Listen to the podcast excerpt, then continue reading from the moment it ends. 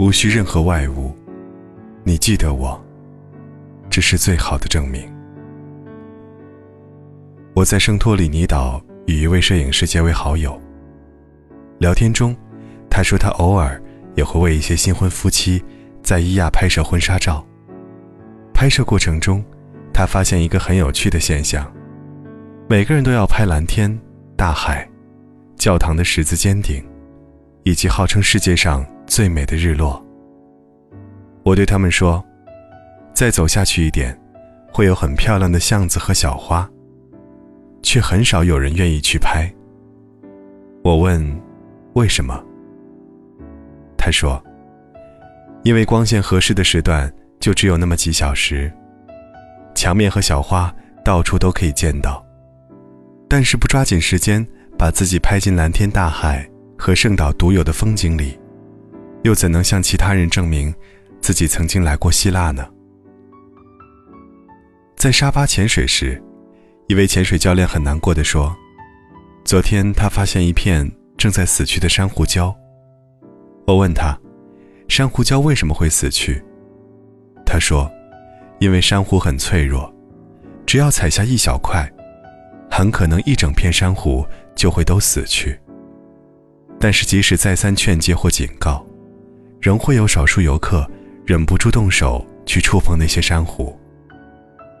每一个人都觉得，只有抚摸或者获得那些珊瑚。才会有我来过、我看到过的满足感。记得那时，我们坐在岸边看日落，他随手在沙滩上写下 “I'm here”，然后我们一起看着这行字被海浪吞没，沙滩重新恢复平坦。他抬起头来看我，说：“这样不就很好吗？我不需要做任何事。”证明自己曾经在这里，海知道就够了。我读过一篇关于一对夫妻的报道，妻子因为一场事故成为植物人，丈夫不离不弃照顾她二十年。包括记者在内的很多人都有一些不解：二十年如一日的做同样的事情，辛苦而乏味，没有夫妻生活。更重要的是，对方是完全一无所知的。记者忍不住问那位两鬓斑白的丈夫：“是什么力量支撑你做这件无人知道的事情呢？”丈夫却很惊讶：“怎么会没人知道？”记者问：“谁？谁知道？”他指指自己的心口说：“我知道啊。”难道这还不够吗？我听过很多句类似的话。我要让某某知道，我要让他们知道，我要让全世界知道。然而，却都没有这样一句“海知道”和“我知道”来的令人动容。经历藏于心底，任何时候拿出回味，依然历久弥新。反倒是那些刻意留下的印记，无非在风雨中变得沧桑斑驳，直至脱落。恋爱中的男女，往往奋不顾身，什么事情都做得出。在身体上纹下彼此的名字，拍下甜蜜的照片发到网上，无非是希望有陌生人给出一句赞美或祝福，至少是自己爱过的证明。结果，往往大失所望。除了少数亲友之外，似乎并没有太多人在乎。更要命的是，一旦失去了爱，所有的证明都成了负担。当初纹身痛得要死，除了换来现任朋友追问：“这是吻给谁的？”毫无其他作用。甜蜜的照片与痴缠的文字。自然也要束之高阁，甚至匆匆焚毁，免得被人追问青春往事。又是一脑门子官司。一个夏天，我在瑞士乘坐黄金列车，邻座是两个女人，我的注意力很快就落到了他们身上，因为一个女人始终握着另一个女人的手，不停地在她手心里画着字。我留心观察了一会儿，然后惊讶地发现，原来那个被写字的女人，不但是聋哑人，还是盲人。在号称瑞士最美列车的贵宾席中，在身边流动如画的绝美风光里，这位无法听见和看见的残疾女士，赫然占了一席。她从容地坐在那里，任她的朋友。在她掌心，迅速地画下一个个字母。我问她的朋友：“为什么陪她出来？”她说：“她希望看到这一切。”我看着她空洞的眼睛，可是他并没有办法看见，甚至听见啊。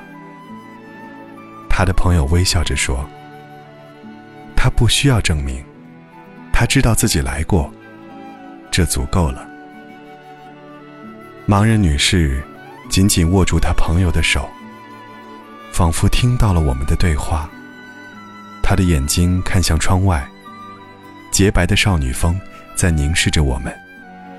阳光折射到他脸上，带着淡淡的微笑。那一刻，我记住了他的表情，胜过窗外。流金般的风景，若值得被记住，哪怕身后徒有一句无字碑，也会常驻人心。若只是不重要的记忆，那不如就此别过。倒也风轻云淡，天高海阔，彼此留下的只有短暂却鲜活的美好。何必向每一个人？吃力的证明曾经来过。照片会风化，字迹会模糊，砖瓦会腐蚀。百年之后，除了风声依旧，即使你与我，都早如流沙，散于风里。期盼他人留念，倒不如在经历风景时，用更多的心思，去珍惜铭记。记得，就是最好的证明。匆匆那年，我们究竟说了几遍再见之后再拖延？可惜谁有没有爱过？不是一张激情上面的雄辩。匆匆那年，我们一时匆忙撂下难以承受的诺言，只有等别人兑现。不怪那吻痕还没积累。成茧，拥抱着冬眠，也没能羽化再成仙。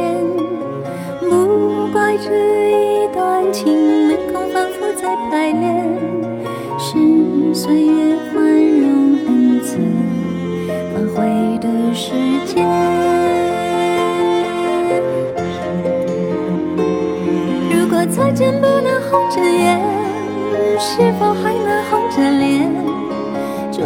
年匆促刻下永远一起那样美丽的谣言。如果过去还值得眷恋，别太快冰释前嫌。谁甘心就这样彼此无挂也无牵？我们要互相亏欠，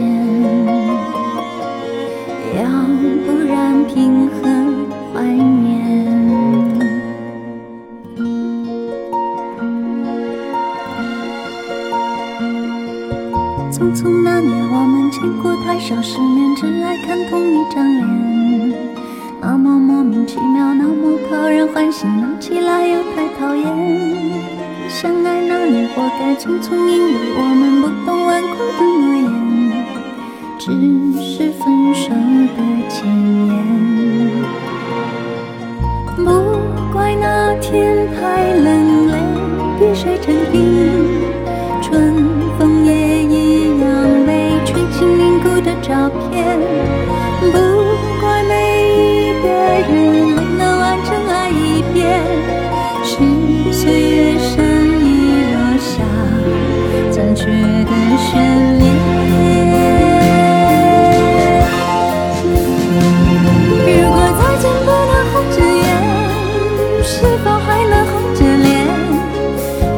那年匆促刻下永远一起那样美丽的谣言如果过去还值得眷恋别太快冰释前嫌谁甘心就这样彼此无挂也无牵如果再见不能红着眼是否还能红着脸就像那年匆促刻下永远一起那样美丽的谣言如果过去还值得眷